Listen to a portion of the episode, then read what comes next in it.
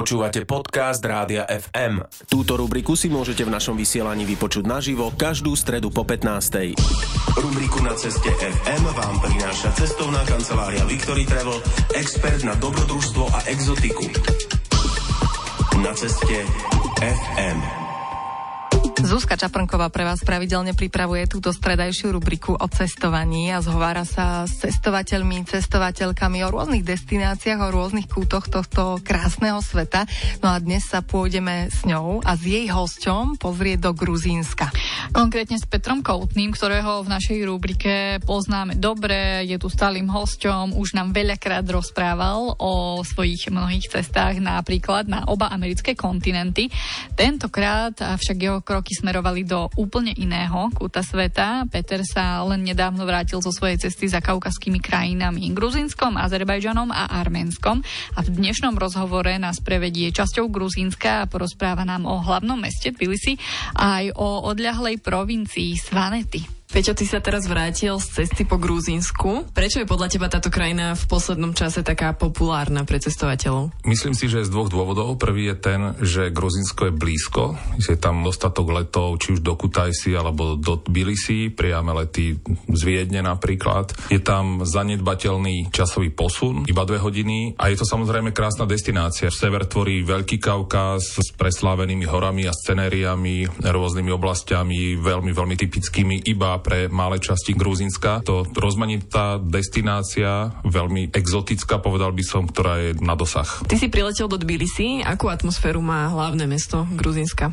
Ľudia veľmi radi porovnávajú tri krajiny, s ktorými Gruzinsko susedí, a to je Arménsko a Azerbajdžan. To Tbilisi je naozaj mesto, ktoré má to najlepšie z tých všetkých troch miest, najlepšiu atmosféru aj pre mladých ľudí, pre tých, ktorí majú radi rôzne klubové scény, ľudí, ktorí majú radi gastronómiu, ktorí majú radi výhľady na hory, tak eh, Tbilisi je top mestom a ja som dlho aj zdráhal tomu uveriť, že prečo je takým zaujímavým mestom, ale je to naozaj mesto veľmi kozmopolitné, ktoré ponúka obrovské priehrštie atmosféry a zážitkov. Sú tam eh, staré sírne kúpele, čo je ešte obrovská výhoda, tak na dosah od Tbilisi sú krásne miesta, či už Gruzínska, alebo dokonca susedného Arménska. Takže Tbilisi je mesto, do ktorého by som kľudne išiel na pred predlžený víkend, aj ak by som nemal nič iné v tom Gruzínsku vidieť. Ty si ale mal čo vidieť ešte iné v Gruzínsku. Kam smerovali tvoje kroky z hlavného mesta Tbilisi? Pre nás, Slovákov, je najzaujímavejšia tá severná časť Gruzínska, kde za horami už je Rusko alebo prípadne Osetínsko, to severné Osetsko a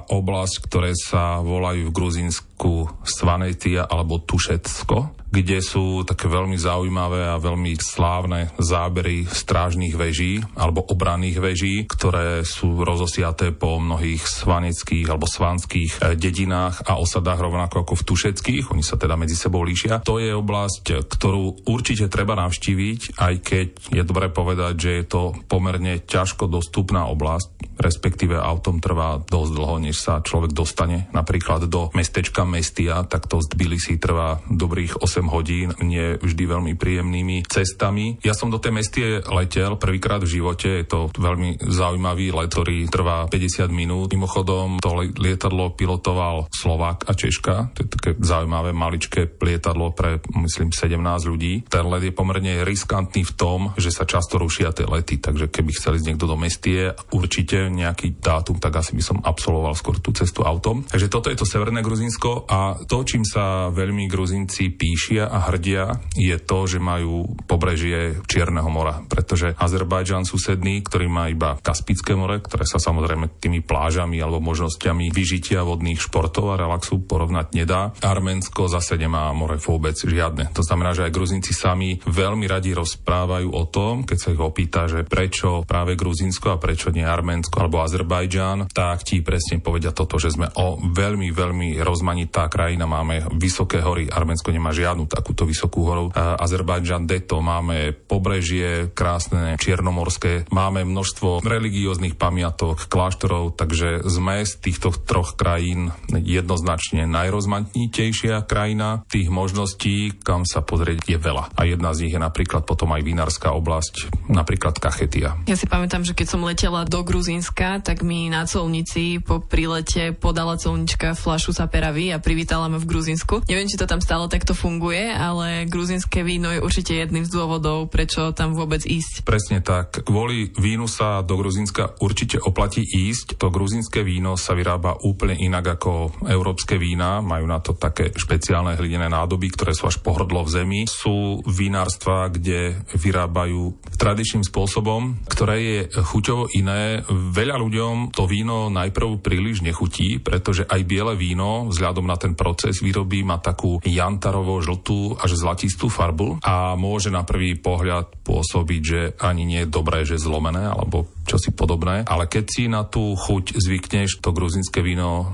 si schopná uprednostňovať, ak ho zoženieš aj, aj niekde v Európe. Gruzinci sa veľmi píšia tým, že na ich území boli nájdené výrobne vína, nechcem povedať vinice, ktoré sú staré 8000 rokov. To teraz si archeológovia mysleli, že tie prvé výrobne vína sa nachádzajú na území dnešného Libanonu, ale tieto sú ešte o 2000 rokov staršie. Pre tých, ktorých tá záležitosť enologická je tak atraktívna, že by sa chceli ísť pozrieť, tak práve o pár mesiacov v septembri sú veľké vínové slávnosti v tej najprestížnejšej oblasti, ktorá sa volá Kachetia, pri meste Signagi napríklad. Tam určite by som napríklad na 5-6 dní išiel a pomáhal Gruzincom stláčať tie hroznové bobule nohami, šlapu po nich a tak. Tam kopec samozrejme hudby a veľa kultúrnych akcií, takže si myslím, že Gruzinsko má veľmi, veľmi dobré našlapnuté k tomu, aby aj ľudia, ktorých zaujíma gastronómia a vinárstvo, tak si zvolili Gruzinsko za svoju budúcu destináciu. Peter Koutný je dnes hosťom v Na ceste FM. Zuzka Čaprnková sa s ním rozpráva o jeho cestách po Gruzínsku a budeme v tomto rozprávaní aj pokračovať.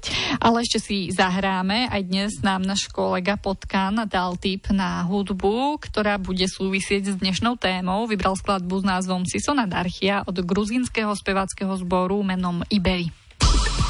Na ceste FM. Ukážka gruzínskej tvorby, tej hudobnej. Ďakujeme za hudobný tip nášmu kolegovi Potkanovi, ktorý pre vás vysiela každú stredu večer program Hudba Sveta FM, takže tam môžete počúvať kúsky z celého sveta, tie hudobné, no a celý svet e, sa snažíme pochodiť aj my v rubrike Na ceste FM.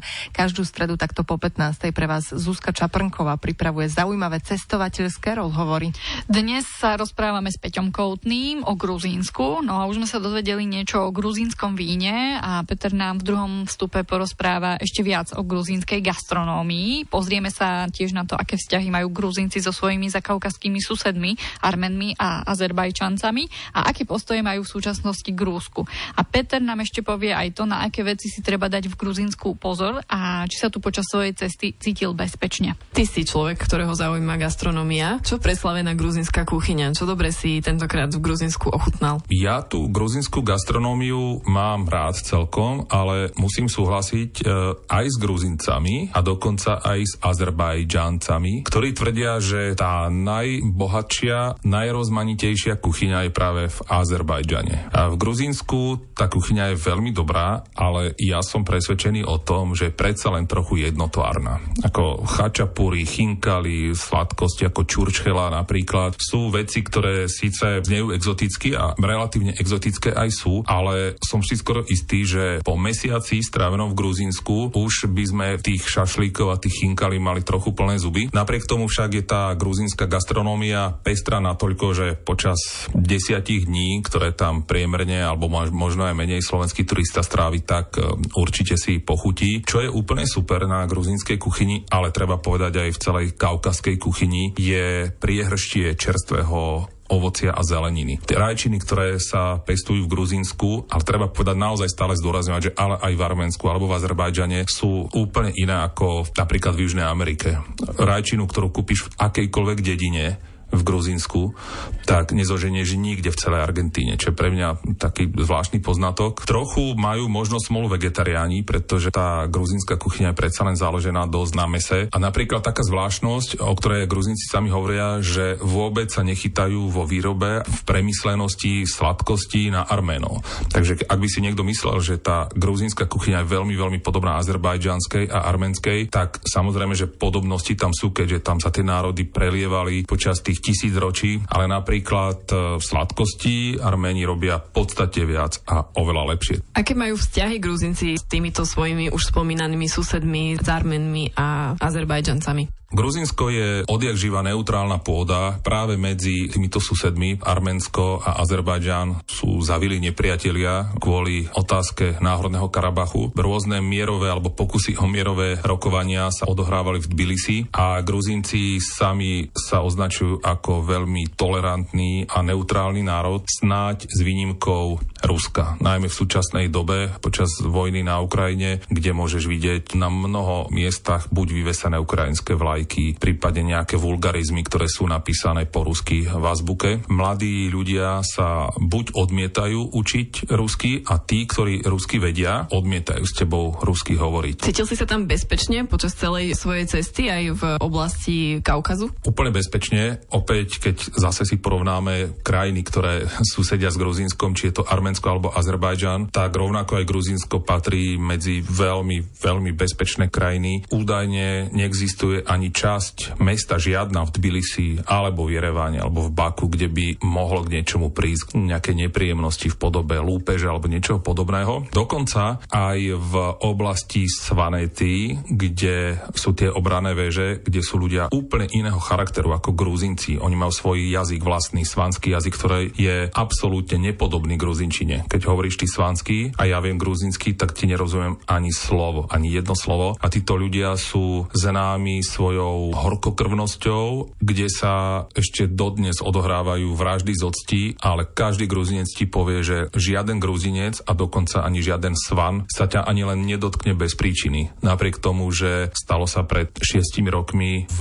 oblasti Svaneci nešťastnou náhodou pripravil jeden mladík druhého o život. Samozrejme v tej oblasti ešte dodnes funguje tá krvná pomsta, takže rodina toho zomrelého mladíka zase zavraždili niektorého z rodiny toho chlapca, ktorý tú nehodu spôsobil, takže sa museli dokonca vysťahovať z tej oblasti. Panujú tam také stredoveké maniere, ale napriek tomu, pokiaľ neurobiš niečo, čo zdravý sedliacký rozum ti povie, že urobiť nemáš, tak sa tam môže cítiť úplne bezpečne a môžeš tam chodiť kľudne sama po tých horách. Sú dve veci, ktorých by som sa bál. Prvou sú pastierské psy, kaukazskí ovčiaci, ktoré sú také malé teľatá a ktoré vedia byť enormne agresívne, najmä v situácii, situácii, kedy je pastier ďaleko, kedy vlastne ten pes prebrá zodpovednosť za to stádo a jemu je jedno, že či tam príde vlk alebo 50-kilová štíhla žena, tak po nej vyštartuje úplne rovnako. Na toto si treba dávať naozaj veľký, veľký pozor a nepodceňovať. Druhá vec je úžasný, krásny had, ktorý sa volá Zmia Levantská. To je jedna z najdlhších zmí vôbec, ktoré na svete máme. Rekordný kúsok,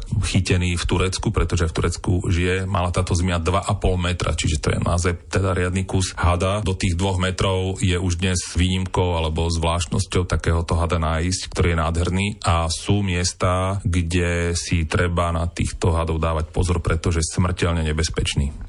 No a takto uzatvárame rozprávanie o Gruzínsku. Zuzka Čaprnková sa rozprávala s Petrom Koutným a toho práve budete počuť aj o týždeň v rubrike na ceste FM. Pretože Peťo bude pokračovať v rozprávaní o svojej ceste za kaukaskými krajinami a my sa pôjdeme spolu s ním pozrieť do Arménska a Azerbajdžanu. Takže takto nadviažeme na to dnešné rozprávanie a teda aj o týždeň v stredu po 15. vás pozývame počúvať. Na ceste FM. Rubriku na ceste FM vám prináša cestovná kancelária Victory Travel, expert na dobrodružstvo a exotiku. Počúvali ste podcast Rádia FM, stream. Živé vysielanie a playlisty nájdete na www.radiofm.sk. Rubriku na ceste FM si môžete vypočuť naživo každú stredu o 15.10.